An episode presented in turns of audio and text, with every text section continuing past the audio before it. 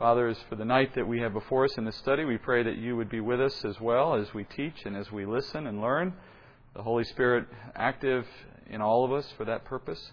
We pray that the words on, on the page before us, Father, would not merely be uh, nuggets of knowledge or trivia that we would take away and, and simply take pride in knowing, but they would be, uh, Father, the words of life to each of us. They would guide our footsteps as, to, as a lamp to our feet. Father, they would be words that would uh, be in our hearts in all that we do, so that as we come to decisions or as we come to dilemmas in our life, Father, we would have these words to fall back on, to know the truth, and to understand your desire and heart and purpose for us, and then we would live according to it. And uh, perhaps more than anything, Father, we pray that it would stir us to great works in your name, so that the world might know you through us. We praise you and thank you in Jesus' name. Amen.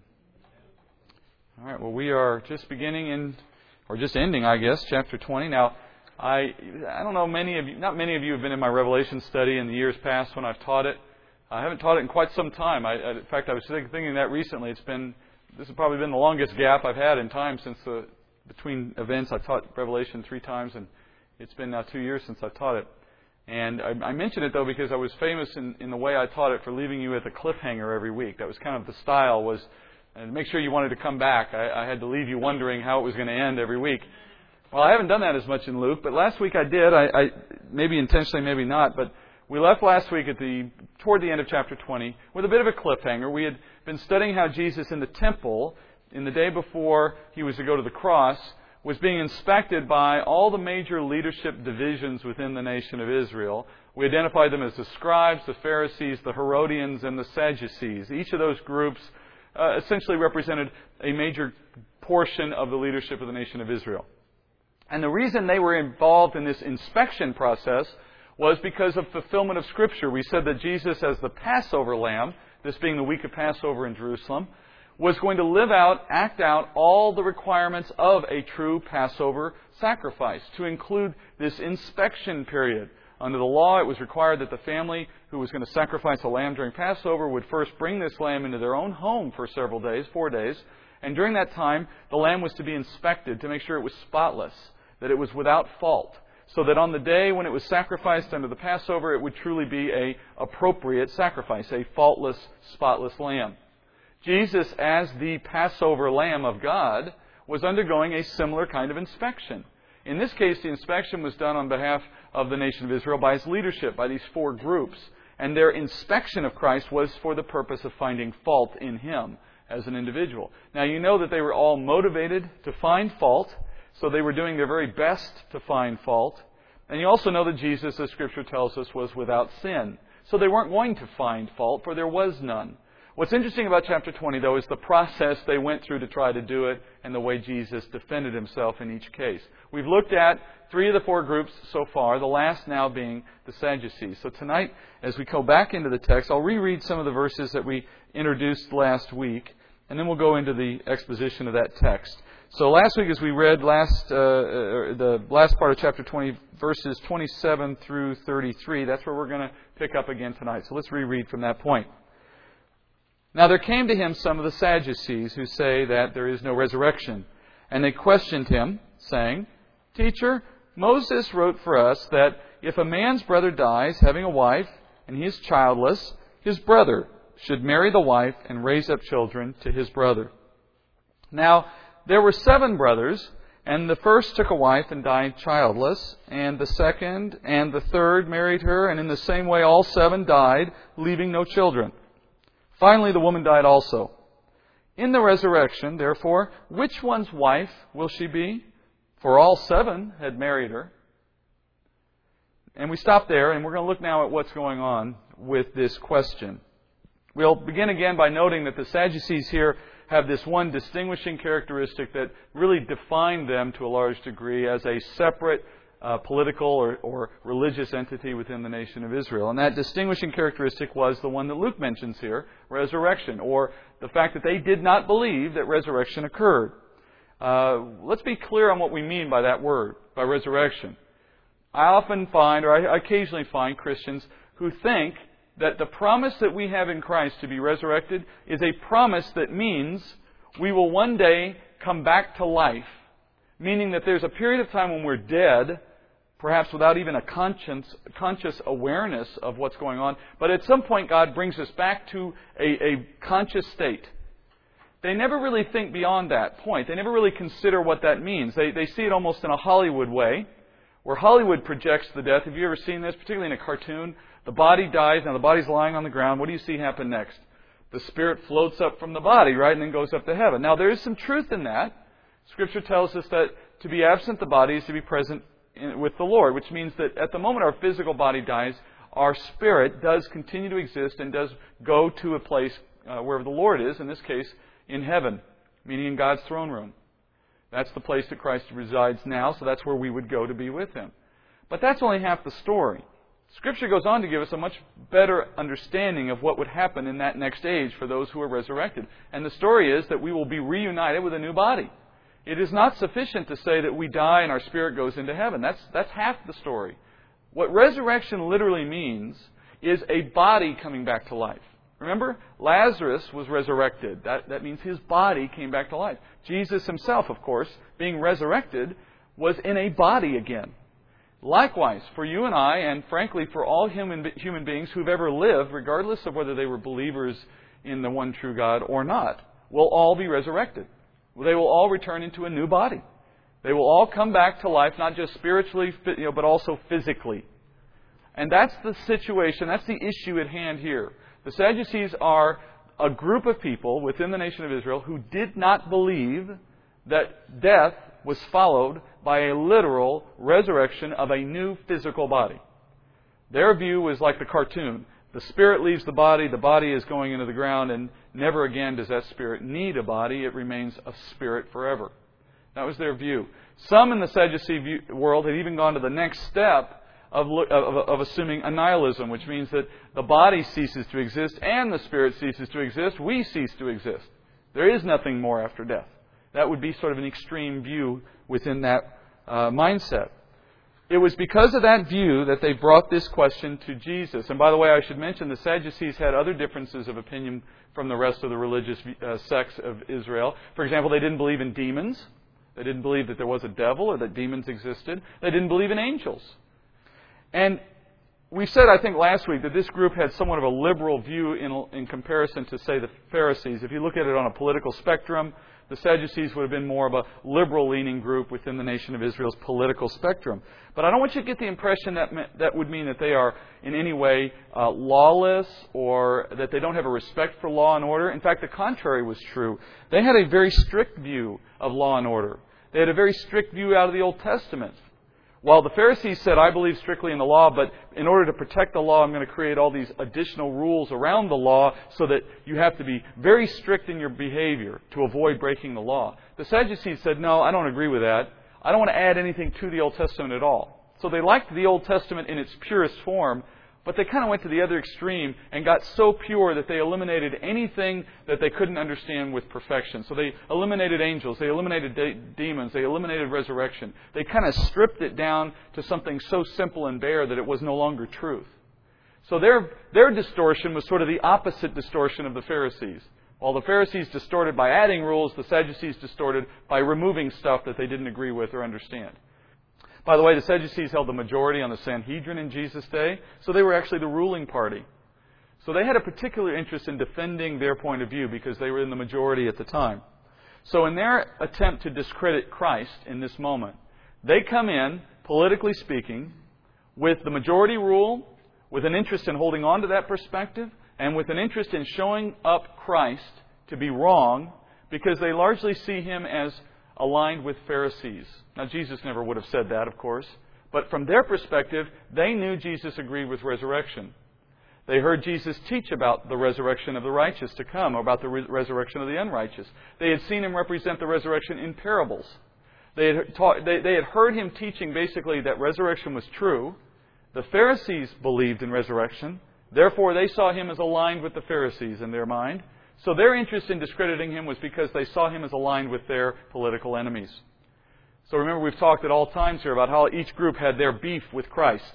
Pharisees didn't like him because he wouldn't agree to all their extra rules. The Herodians didn't like him because they wanted someone who would align themselves with Rome, and they thought as a new king coming into Israel, he would be against Rome. That put him at odds with the Herodians. The scribes didn't like him because the scribes were really aligned with the Pharisees in many respects, and now we have the Sadducees. So everybody had a beef with him. Everybody had reason to discredit him. The, what they're trying to do here is show him up as being foolish. And this was the principal technique of the, of the Sadducees.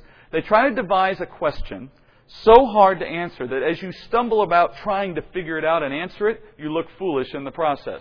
It's something like I've heard done in our day when people would say, Can God, is God so powerful that he can make a rock so big that he can't pick it up?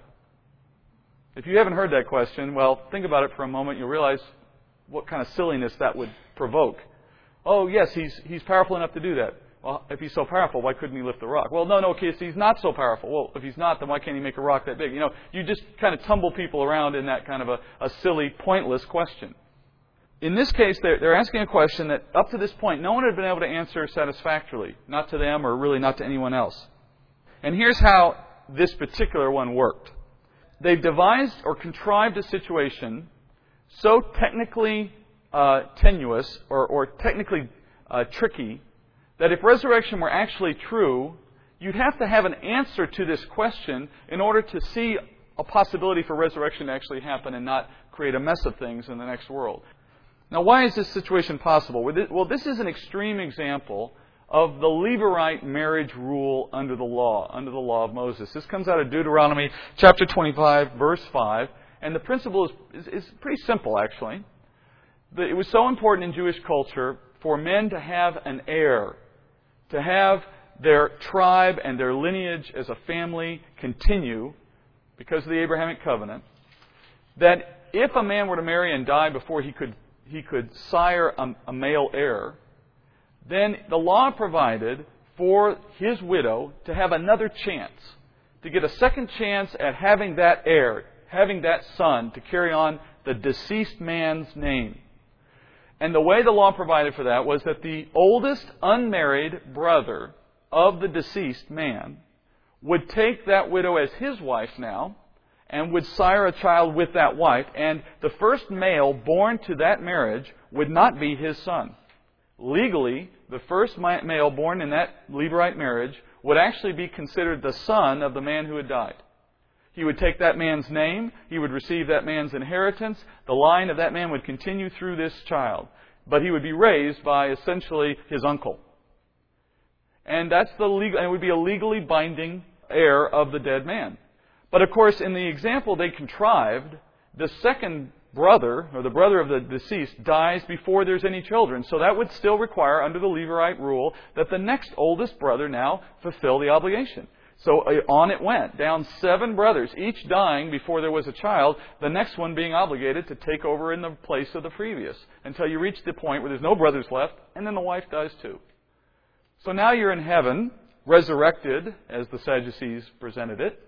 You've got a woman with seven men around her, and they all are legally married to her. Now, in this age, in this world, the Levirate marriage process presents no problems. Because the next marriage never can take place unless the first one is dissolved by death. So you're never in a conundrum. There's never a point of, of two marriages existing at the same moment. But now that we're resurrected and we're all together again, the principle now is you got a real mess of things if you've been allowed to stay in that state. Because think about this. What about a case where you had two people who each had marriages and then are widowed, and then the widows marry, and then at some later point one of them dies, and then that remaining widow marries a second time, and they all end up in heaven. Now you've got people who are married to two or three different people, all traced together over, you know, you can see the mess that's, that would, in their minds, in the Sadducees' mind, this is the mess that would result if resurrection were true. And although you don't have to know that this ever really did happen, just the mere fact that it's possible would present a conundrum to them. It would suggest that resurrection can't be true because God would be permitting this kind of a mess to be possible in heaven. How could that have possibly be? Uh, how could God possibly allow that? Therefore, resurrection can't be true. That's the conclusion. So the point in asking this question, by the way, is not because they want an answer. It's not that the Sadducees really expect Christ to come up with an answer, solve their problem, and then they can go away happy. That's not the point in this exercise. Their point is to see him struggle not answer it, look foolish, be discredited, and then they've achieved what they want. They found fault with him, if you will. Because remember, the true Messiah should not have any struggle in this regard. A true Messiah, if he were the true Messiah, should be able to address any issue. Think of it back to chapter 7. Remember Simon the Pharisee when he invited Christ into his home to have a, a meal on the Sabbath?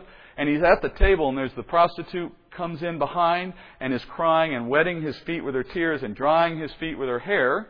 And what does Simon think? Remember, the woman's behind Christ because he's reclining with his feet behind him. She can't see her. Simon knows he can't see her. Jesus can just feel what's going on. And he, as, as the Pharisee's looking at this uh, occur in front of him, he starts to smile and say to himself, if this man were truly a prophet, he would know who it is that's washing his feet. Meaning he wouldn't be letting a prostitute touch him if he knew she was a prostitute. Therefore, he's saying, I don't believe you're a true prophet or you would know better. And Jesus knows his thoughts and then says to him, Who has more to forgive? Who, would love me more, rather? The one who's had a lot forgiven or the one who's had very little forgiven? You may know the story by now if, i if I've given you enough to remember it. The point is, it's the same thinking going on here. Simon did not consider Jesus a prophet because a true prophet would have known what was going on. Well, Jesus did know what was going on. It just didn't bother him. In this case, the Sadducees are saying a true Messiah, a true prophet, would know how to answer a question like this. More importantly, a true prophet would know that resurrection wasn't true. But because you think it's true, and because you're going to struggle to try to answer this question, you'll be shown to be someone less than a prophet, someone less than the Messiah. That's the way this trap was intended to work. If you were to look at Matthew and Mark's account of this same moment, and you look at the way Jesus addresses the uh, problem that's put to him, you learn something interesting that Luke chose to leave out. And it's important enough that I need to mention it because it sets up the rest of the answer. In Matthew and Mark's account, Luke is recorded as beginning his response with a comment that he says, They are mistaken, meaning these Sadducees, are mistaken about the nature of resurrection because of two things. Because they don't know Scripture and because they don't know the power of God. Those two fundamental mistakes on their part have led them to be misunderstanding the nature of resurrection. They didn't understand what Scripture taught on the issue of resurrection. You know, it's ironic when you consider that these were the men who led Israel. These were the men who the nation of Israel looked up to as the experts in the very thing he says they don't know. When is it that you test someone to know whether the job they hold, they qualify to hold? Because that's what's implied here by the fact that he would say you don't know Scripture, talking to the men whose job, effectively, it was to know Scripture and then teach it, suggests that they were not being put to the test in any meaningful way by anyone who did know Scripture so as to reveal their, their lack of knowledge about Scripture. It makes me wonder about how often we live under the same circumstances and don't know it or aren't, aren't concerned about it. Secondly, he says they don't realize that all, all that God was capable of doing. They had, they had limited God's power in their own minds so as to produce this problem for themselves. They had assumed, specifically, that the nature of a resurrected body was going to be limited to simply being a carbon copy of what we have here today. They had made the assumption that resurrection meant what I'm going to get is just like I've got. It's just a carbon copy. We just start all over again. That was the assumption they had made. They had made that assumption because they didn't understand the power of God.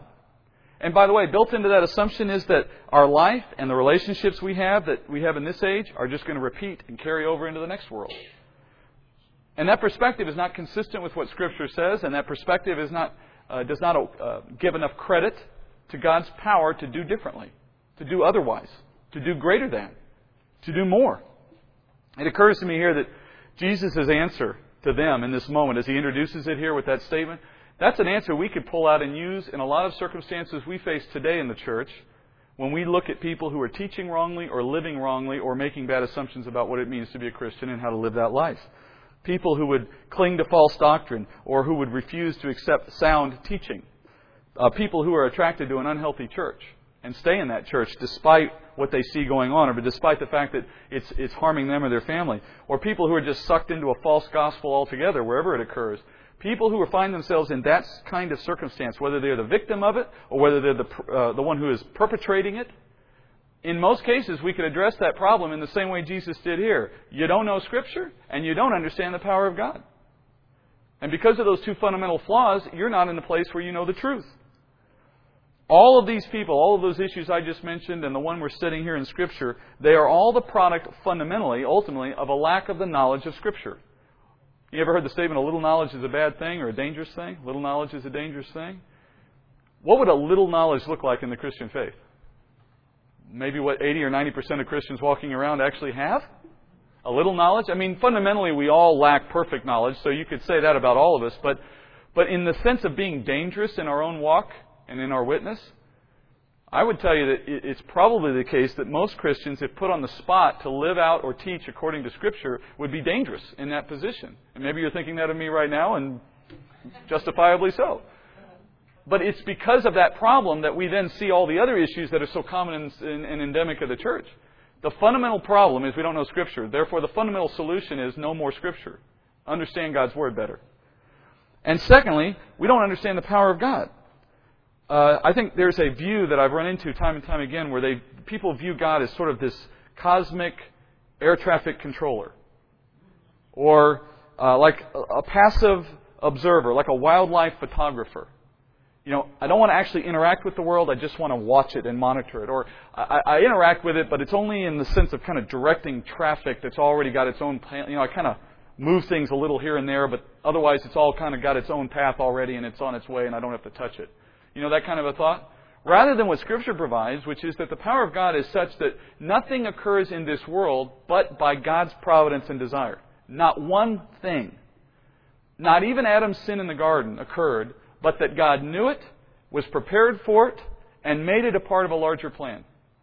That is not the same thing as saying that God in some way created Adam's sin, in the case of Adam, or yours or mine, but it is also the, not true to say he had nothing to do with the activity or not, did not have any you know, way to plan around it or anticipate it or deal with it. it. It is not the same thing as saying he was passive. It just means that he took into account sin when his plan was put into place before the foundations of earth. And his plan accommodates it and prepares for it and deals with it and corrects for it and makes use of it. God is not passive in any sense. So if these people were truly to study and understand, understand Scripture, they would have an answer to their own problem. Now, when he gives, when Christ gives his actual answer to their question, I want you to take note. He reverses the order of the problems. He stated in Matthew and in Mark, you don't know Scripture and you don't know the power of God. He answers them in reverse order. He explains the power of God, and then he explains Scripture. All right? So we're going to look first here at how they they lack an appreciation of the true power of God. That comes in verses 34 and in 35. Jesus says that while we are married in this age, meaning the age of our earthly body, we are in marriage or we are given into marriage. But the resurrected body, he says, does not enter into marriage. And the reason for this stems from the nature of marriage itself and from the nature of the resurrected body. So let's look at those individually. First, marriage.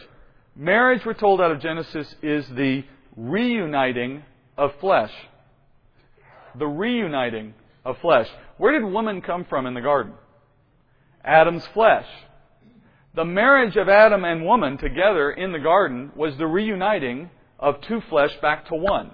And the two shall become one flesh. Because of their original state being one with Adam's body originally. I'm not diminishing woman, of course, as an independent uh, child of God in any sense. I'm speaking here about theologically, when God created woman, He chose to do it in such a way that they would then again be united in marriage. Man and woman would then again be united in marriage. So, marriage was about reuniting flesh. It's also about, obviously, the fact that woman was to be a helper. We'll talk more about that in a minute. But it was one flesh again brought together. The resurrected body, on the other hand, will be uniquely created. All men and women of all time who are going to be the saints resurrected into heaven will all have been created already. There is not a sequential creation process. The resurrections occur all at once. There is a joint resurrection. We're all there at the same moment. In the case of the church, it happens at the rapture. In the case of the Old Testament saints, it happens at the end of tribulation. But in any event, we're talking about a mass single moment in which resurrections occur. Since we all show up at the same time, we're not talking here about a need for marriage because we're not talking about a need to procreate in order to form those bodies. In this age, bodies are created out of the procreation of a marriage, and they come in a sequential way. My children couldn't come until I came into the world, and I couldn't come into the world until my parents came into the world. But in the resurrection, all these bodies that God is going to create for the purpose of living together in a resurrected state, He puts them all together and creates them all at the same moment. There's no need for marriage because His plan is such that all who are going to be there show up at the same time on day one.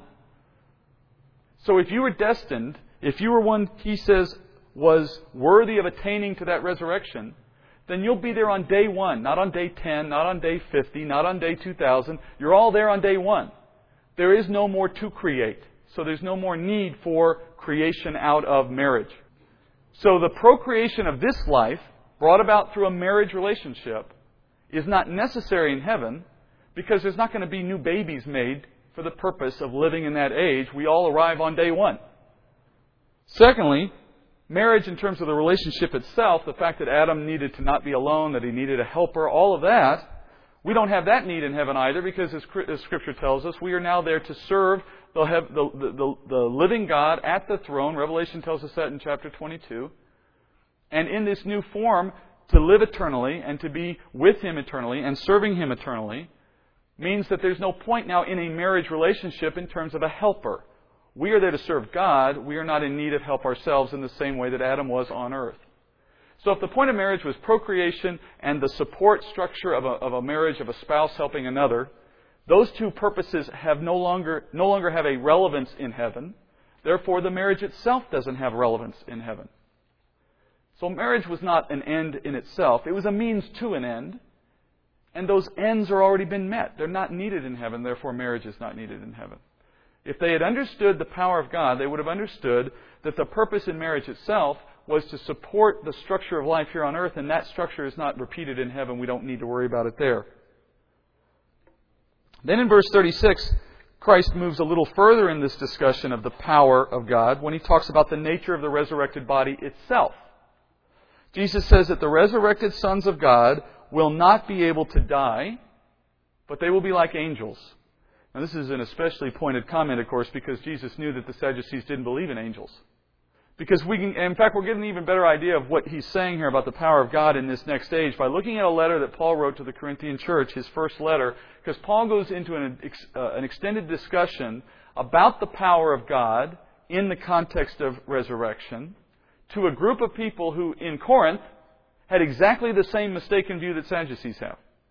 Sadducees didn't believe in resurrection, and an element within the Corinthian church had started to think the same thing. So Paul wrote them this. If you have a moment, it's worth turning. Go to 1 Corinthians chapter 15. Because we'll look at this just for a moment. This is, this is where we really get to the heart of the issue of the power of God in the context of resurrection. 1 Corinthians 15, verse 35. Paul says this But someone will say, How are the dead raised? And with what kind of body do they come? Now, he's not saying that they're asking this question legitimately. He's not saying that there are people who have legitimate questions he's saying there are people who mock the idea of resurrection, just like the Sadducees did. Remember, their question is not being asked because they really want an answer. Their question is being asked to mock Christ. Similarly, Paul is dealing with people who were asking the question because they were mocking the very idea of resurrection. And you know that by looking at the next verse. After he asks the question, then he answers it. He says, You fool.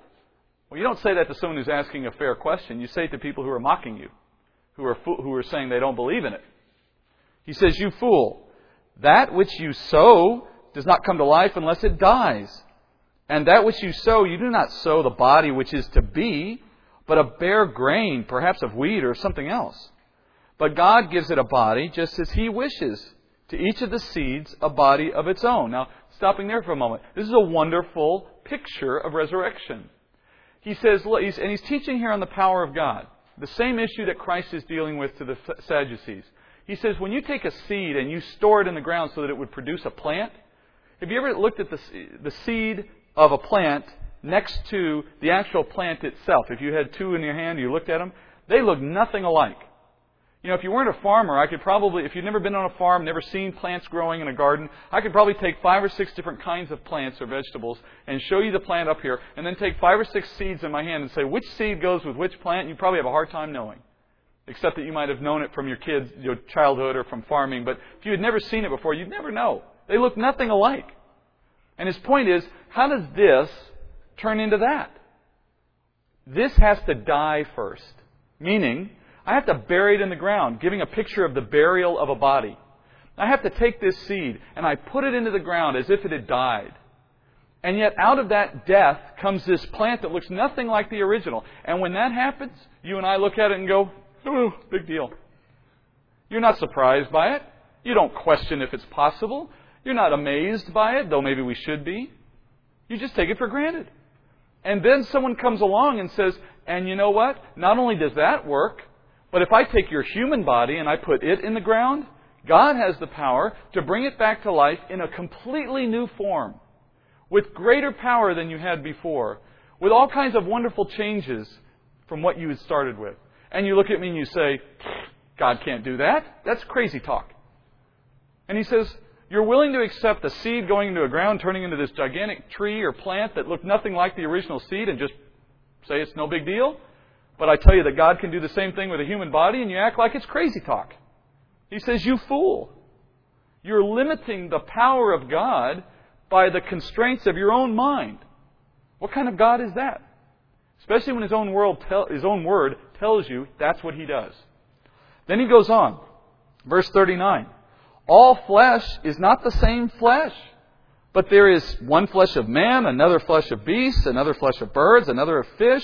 There are also heavenly bodies and earthly bodies. But the glory of the one of the heavenly is one, and the glory of the earthly is another. There's one glory of the sun, another glory of the moon, another glory of the stars. For stars differ from star in glory.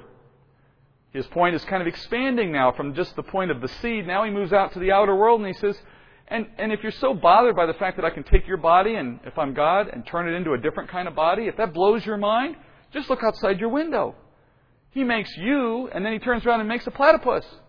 Then he turns around and makes a brine shrimp. And then he turns around and makes the sun and the moon. I mean, if you can't get more diverse than that, then why are you so bothered by the prospect that he can take your earthly body and make a, sli- a different kind of body for you in the next life? There's nothing fundamentally objectionable about that possibility in light of what we've already seen him do. It's perfectly consistent with what we've already seen him do. All right?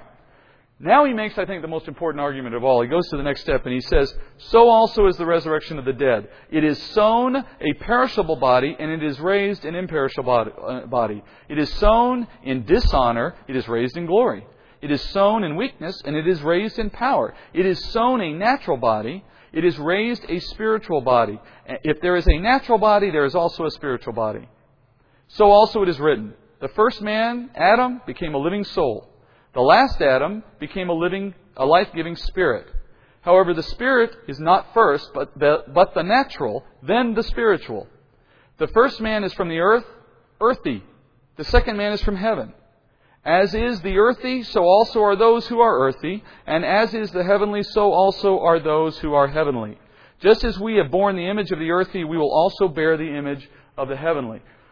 He starts by making the comparison to the seed. Just like the seed is sown in the ground and comes up a different form, so will we. And look at some of the uh, pieces of what we get to learn about this new body as he explains it there. He says, the first is buried in dishonor or in shame, referring to our sinful condition, the body's sinful condition that we all have with us even now, that will be with us until this body dies. By the way, that's an important reminder. God, God's plan for humanity does not include fixing this container. The container you have now for your spirit, the thing we call the flesh, the body, no plan for God to fix it. He's, he's given up on it. It's contaminated, it's sinful, there's no fixing it, all you can do is replace it. So it's, it's you know, like a car that's been in a wreck, forget that one, I'm buying a new one. That's basically what he said. So this body is going to be replaced. There's no attempt by God to fix it. Now you talk about sanctification as a process of becoming more holy, more righteous in our daily living. But that is not a process of fixing the body. It is about a spiritual process, a growing of our spirit into a Christ like form, a process that ultimately completes upon glorification. which is the process of resurrecting us into a new body. All right? The second body, we are told, will be raised in glory, in contrast to how it went into the ground. Without sin, in other words. The first, we're told, is buried in weakness, but our new body will have power. And that's a fascinating statement. It isn't built out in any depth or detail. But the fact is that whatever you suffer in now in terms of a weakness in your body is gone, and we'll now have a body of power. At the very least, he's talking about the power to obey God without sin. It could include all kinds of other power. Who knows how strong we'll be? Who knows how, how much stamina we'll have? Who knows how smart we'll be? Paul makes finally this, this fascinating comparison. He says, just as the very first man, Adam, came from the earth, he was of the earth. He says, earthy is the term. He was natural. He was fleshy.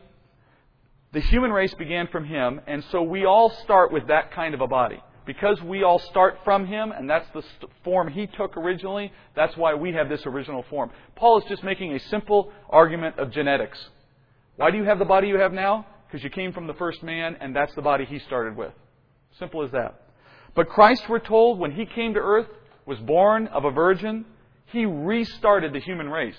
He does not trace his lineage to Adam, not by seed, not, not by the seed of a man. He came by the Holy Spirit impregnating Mary. So Christ's lineage does not trace back to Adam physically. That being the case, not, not in a true sense. He is of a new flesh. Christ's physical container was a different container than Adam's in that it was not made of the ground, it was made by the Holy Spirit in, in the womb of, of Mary, and it did not contain sin because he had never fallen into sin as Adam did. So he is a fundamentally different container than the one that Adam started with. He may have looked the same to you and I because we're talking here in spiritual terms, but he had a different container. From God's perspective, it was a different kind of container. And therefore, Paul says, just as our original bodies were a copy of the original man, the new body that you and I will inherit upon our resurrection will be made in the likeness of, of Christ's body. That's what he means when he says those words that I read. He said, The first man is from the earth, the second man is from heaven. As is the earthy, so also are those who are earthy, and as is the heavenly, so are those who are heavenly. Those who would enter into the heavenly realm will enter in with a body in the likeness of the second Adam, of Christ himself. Our new body will be, at least spiritually speaking, in the likeness of Christ's body, of his original body. So in that way, we will be recreated. Now that adds to a very, that, that raises this very, very interesting irony. Jesus' original body was never corrupted by sin, which means that when he was resurrected, he didn't need a new one.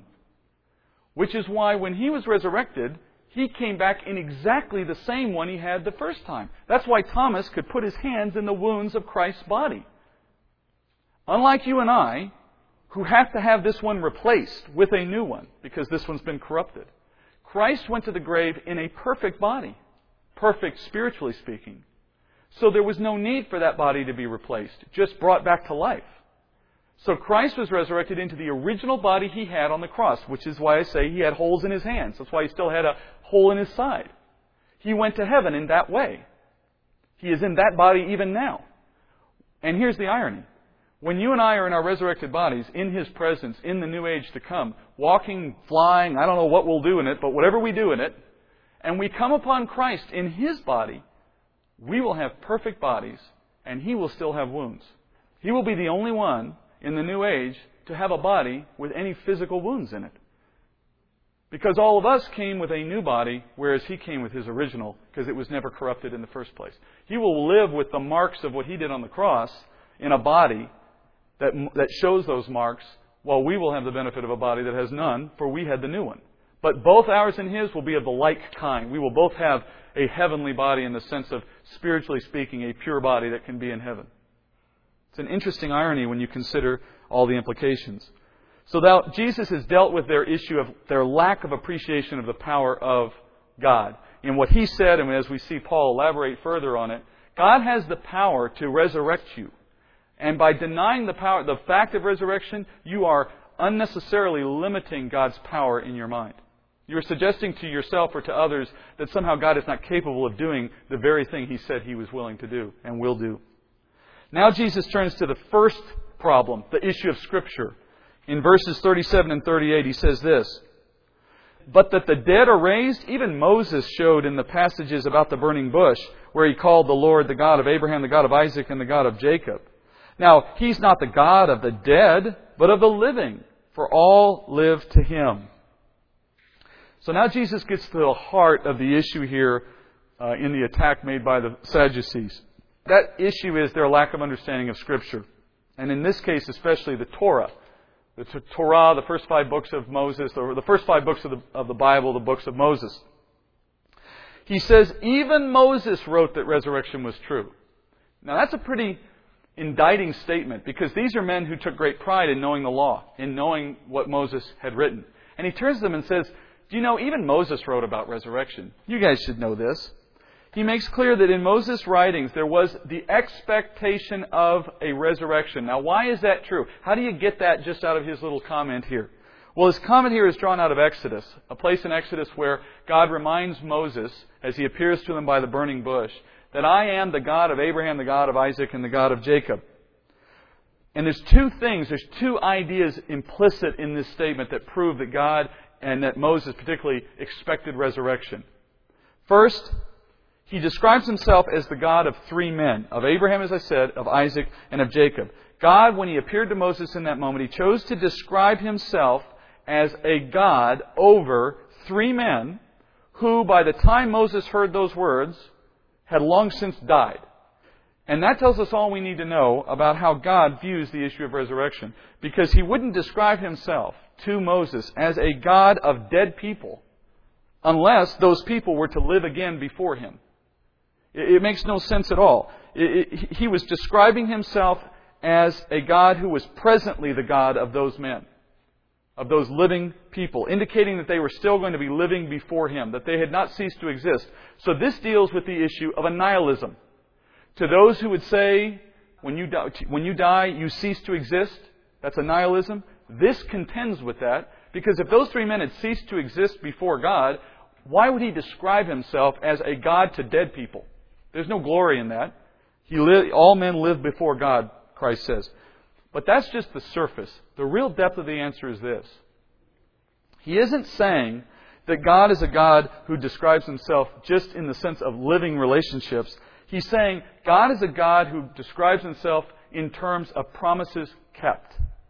This is an issue of a promise. This isn't just the issue of these men still being alive. It's an issue of a promise. Whenever you heard the phrase, Abraham, Isaac, Jacob. You and I think of it as just a list of three names. That's not what a Jew heard. When the Jew heard Abraham, Isaac, and Jacob, it was a phrase that meant the Abrahamic covenant because there was one particular thing that tied those three men together in a very unique way. A way that did not tie any other three men together. You know, they could have just said, why didn't they say Abraham, Isaac, Jacob, Joseph? Abraham, Isaac, Jacob, Judah. Abraham, why didn't they just keep going? Why is it always just those three? Because those three were uniquely granted a promise called the Abrahamic covenant. And that Abrahamic covenant, having been given to them and to their descendants, was a promise on which the nation of Israel itself rested. You can find it repeated, as I said, to each man independently in Genesis. And I want to look at each three of those. But I want you, before we do that, I want you to understand what, what element of that covenant is so important to this issue. In that covenant, God had assured each of these men that their offspring would be a great nation of people, and that each of these three men, individually, as well as their offspring, would have the benefit of an eternal inheritance, an inheritance of the promised land. God defined the borders of that land, and He says, This is the land I am giving to you, not just to you, but to your descendants forever. Listen to the phrases. In Genesis 17:8, he talks to Abraham and he says, "I will give to you and to your descendants after you the land of your sojournings, all the land of Canaan, for an everlasting possession, and I will be their God." Then in Genesis 26:3, he repeats it to Isaac. He says, "Sojourn in this land, and I will be with you and bless you, for to you and to your descendants I will give all these lands, and I will establish the oath which I swore to your father Abraham. Finally, in Genesis 28:13, he says to Jacob, after Jacob saw the ladder with the angels descending on it in that dream, then God turns to him and says, I am the Lord, the God of your father Abraham and the God of Isaac. The land on which you lie, I will give to you and your descendants. Now, why did I keep saying it that way? Because it's not just that he says, I'm going to give it to your descendants. He says, I'm going to give it to you and your descendants, and you're going to keep it forever. But here's the trick. In their lifetimes, these three men never owned any more of that land than a couple of wells and a cave or two where they were buried. That's it. They never owned more than that. In their entire lifetime, they never had even a, a, a fairly decent size of the promised land, much less the entire land, which God promised to them and to their descendants. So, if resurrection is not true, then the God of the Bible does not keep his word. If resurrection is not true, then these men went to their grave not seeing the promise fulfilled that they were given by God. The only way that this promise can be true and still be held to be true, and God can still be faithful to it, is if He resurrects them and puts them in the land as He's promised to do, which is exactly how He's going to fulfill that promise.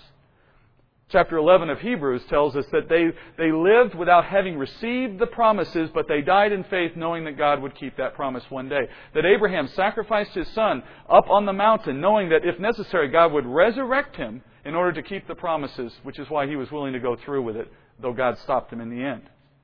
It's a faith that the resurrection would make possible a promise and that death could not stop God from keeping his promise. That's the basic point in saying God told Moses, I'm a God of Abraham, uh, Isaac, and Jacob.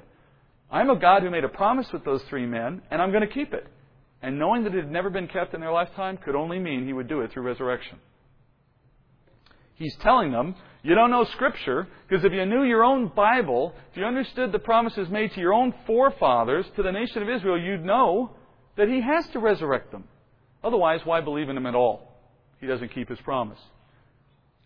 And then in verse 39, some of the scribes answered and said, Teacher, you've spoken well. For they did not have the courage to question him any longer about anything. And so, with that, Jesus has succeeded in meeting the expectations of that final inspection, of passing the test, of being found spotless. He has succeeded in proving himself a worthy sacrifice on the day to come. Now, when the scribes say, Teacher, you've spoken well, this is an important statement. It's not just the fact that they're embarrassed and that they're you know, stuck and they can't go any further. It, it is the only time we see in Scripture the leaders of the nation of Israel speaking something to him to validate the fact that he was not at fault, that, he, that no fault could be found in him. And make no mistake, this isn't a sarcastic statement. They're not saying it flippantly. They're saying it genuinely because they're struck, they're dumbstruck by the fact that he just addressed an issue that up till now no one had been able to answer. It's, it's almost an exclamation before they realized it, you know. Teacher, you've spoken well. You know, before they could stop themselves, they had complimented him. And in a way, now that it's captured in Scripture, we have proof that he was not found to have any guilt. He was innocent and went to the cross that way. Now Jesus takes the offensive, and we, we got a little bit of time left. We're going to finish this chapter up. Look at what Jesus does next. He doesn't want to leave the discussion just on the fact that he could answer their stupid little questions. I mean, in the end, that's interesting, but it doesn't actually address the issue of who he is and what he's there for. There's still a fundamental issue at play. Who am I? Who do you say that I am? He wants to take the discussion into that, into that point. Jesus said, I'm not going to play your games. I want you to know the nature of the true Messiah. Regardless of what you thought, what is the true Messiah going to look like? In verse 41, he said to them, How is it that they say Christ is David's son? For David himself said in the book of Psalms, The Lord said to my Lord, Sit at my right hand until I make your enemies a footstool for your feet. Therefore, David calls him Lord, and how is he his son? Uh, the question that he asked the leaders here to answer comes from language found in Psalms 110. Now, uh, if you remember back a few days, we talked about Psalms 118 at one point when Jesus quoted out of that psalm earlier in this same chapter. We said Psalm 118 is a well known messianic psalm, so is Psalm 110. In fact, Psalm 110 is even more famous in that regard. In their day, just as is in our day, Psalm 110. You say Psalm 110 to a theologian, they say Messianic Psalm. That was a psalm filled with references to what the coming Messiah would be like. So he quotes from that very well known psalm. And he, it was also widely known and widely accepted that this psalm was written by David. In fact, in your book, if, in your Bible, if you went and you paged over to Psalm 110, it probably starts with a psalm of David.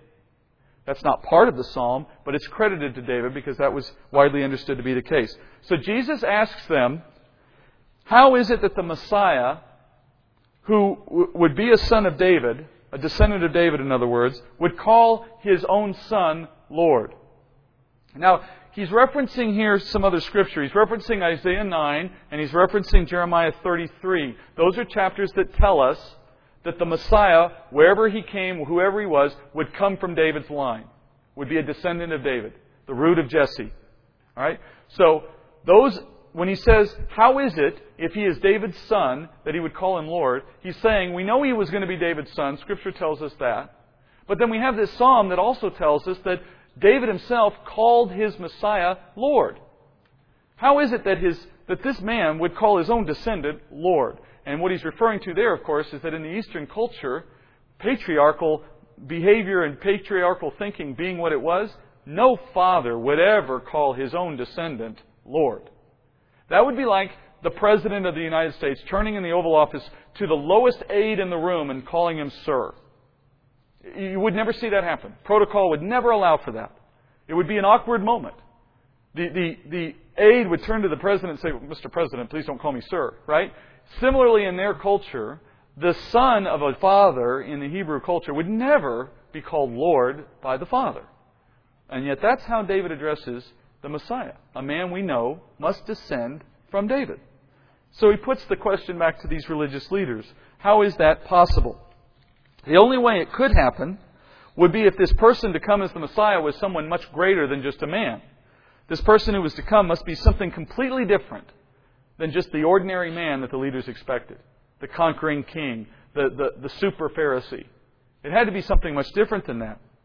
And of course, that's why they had rejected him out of hand. They weren't ready for that kind of a Messiah. They wanted the more regular kind, the everyday Messiah, if you will.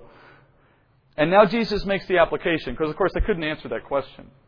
And he makes the application to the crowd in verses 45 through 47. He says, While all the people were listening, he said to the disciples, Beware of the scribes who like to walk around in long robes and love respectful greetings in the marketplaces and chief seats in the synagogues and places of honor at banquets, who devour widows' houses and for appearance's sake offer long prayers.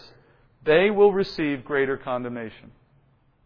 We're told in Scripture he was speaking to the disciples while all the people were listening. But it's clear, he's talking to the disciples. He says, Beware of these men, which literally in the Greek means be on guard against them. Watch out for them. Be, be careful. Don't get involved with them, is sort of the implication. These men are the problem, basically. These, these religious leaders. He gives a reason why you should be aware, but you've got to look at each one in detail just for a minute, because what he builds here is a picture of men in ministry generally, in, in Jesus' day specifically, but I think in general, that you need to watch out for in ministry. First, he says that there are essentially chief sins associated with these men. There's basically three sins in play here. He, he begins by listing four characteristics of the first sin. First, he mentions that they walk around in long robes. That doesn't sound like a problem, does it? Except that in their culture, the longer your robe, the more honor you were due. Think of it like a wedding train. You know, you often measure the, the, the, the degree of, of honor for the bride or the degree of opulence for the wedding or the degree of, of, of money basically being spent on how big the train of the wedding dress is. Like Princess Di had one that she was walking up to the altar. I think the back of her dress was still around the street corner, right? That's, that's a sign of just how much honor she was due. That's the idea. So they likewise used to lengthen the tassels on their garments, lengthen the, their robes beyond what was normal. They would kind of one up one another. The intent here is to do what? to make themselves look more honorable to people. And he goes on, and that's the, the, the other characteristics of that sin are they loved respectful greetings. They would seek them out.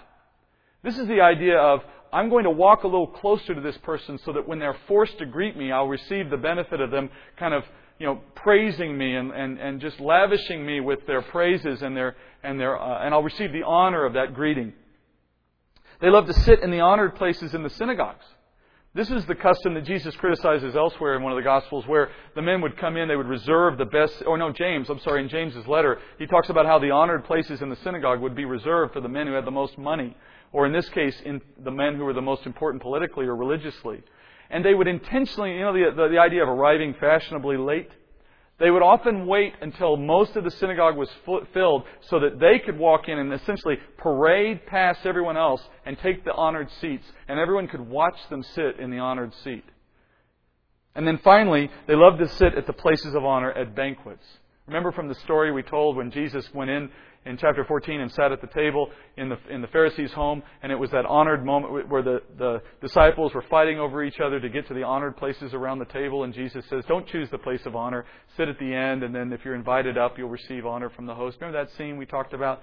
It's in that way. They, would, they wanted to sit at the honored place in those tables. What do all four of these characteristics or of these behaviors have in common? All of these are symptoms of pride. So the first sin that's characteristic of the kind of men Christ tells the disciples to beware of, because, number one, of their pride. They're taking pride in their earthly, fleshly, religious accomplishments. And they're taking pride before men, not before God. They are seeking the praises of men rather than seeking after God's righteousness, seeking after the approval of God. And they earn a righteousness of their own making in, in the eyes of those people.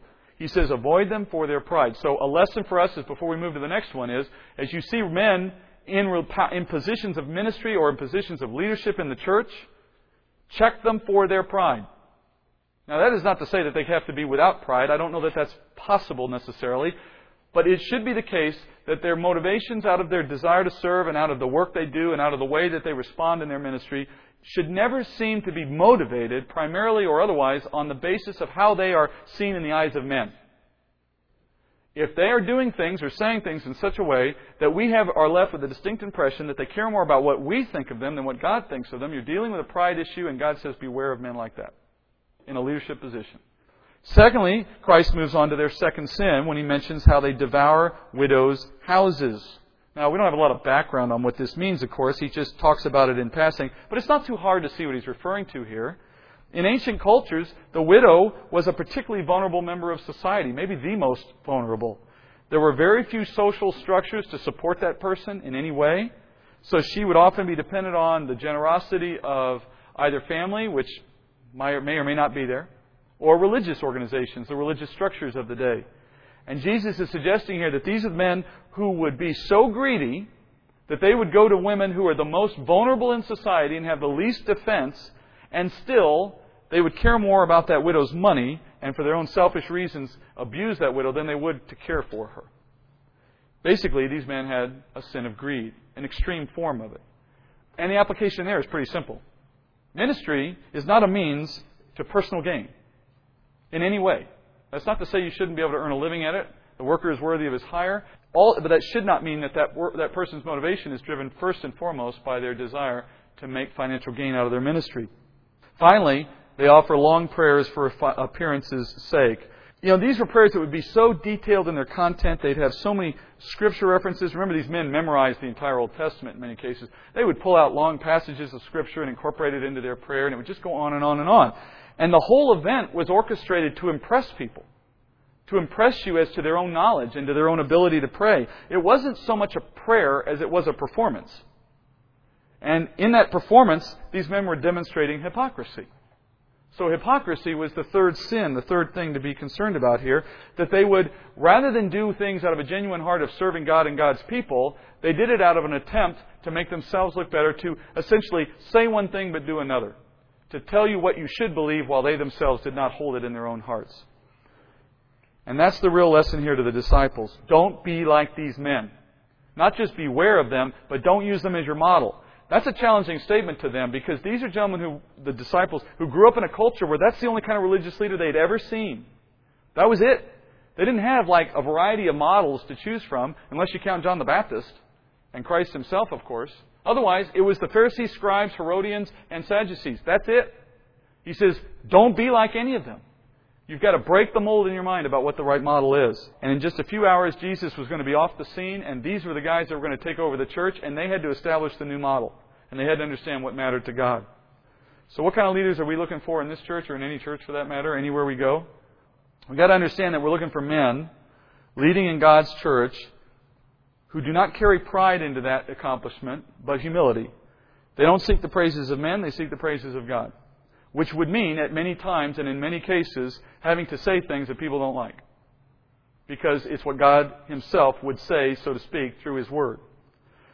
He should never reduce his calling and ministry into a financial pursuit, much less be willing to take advantage of those under his care for financial gain. And he should never teach one thing and do another, at least to the extent that he can live his life according to Scripture, never turning his ministry into a performance.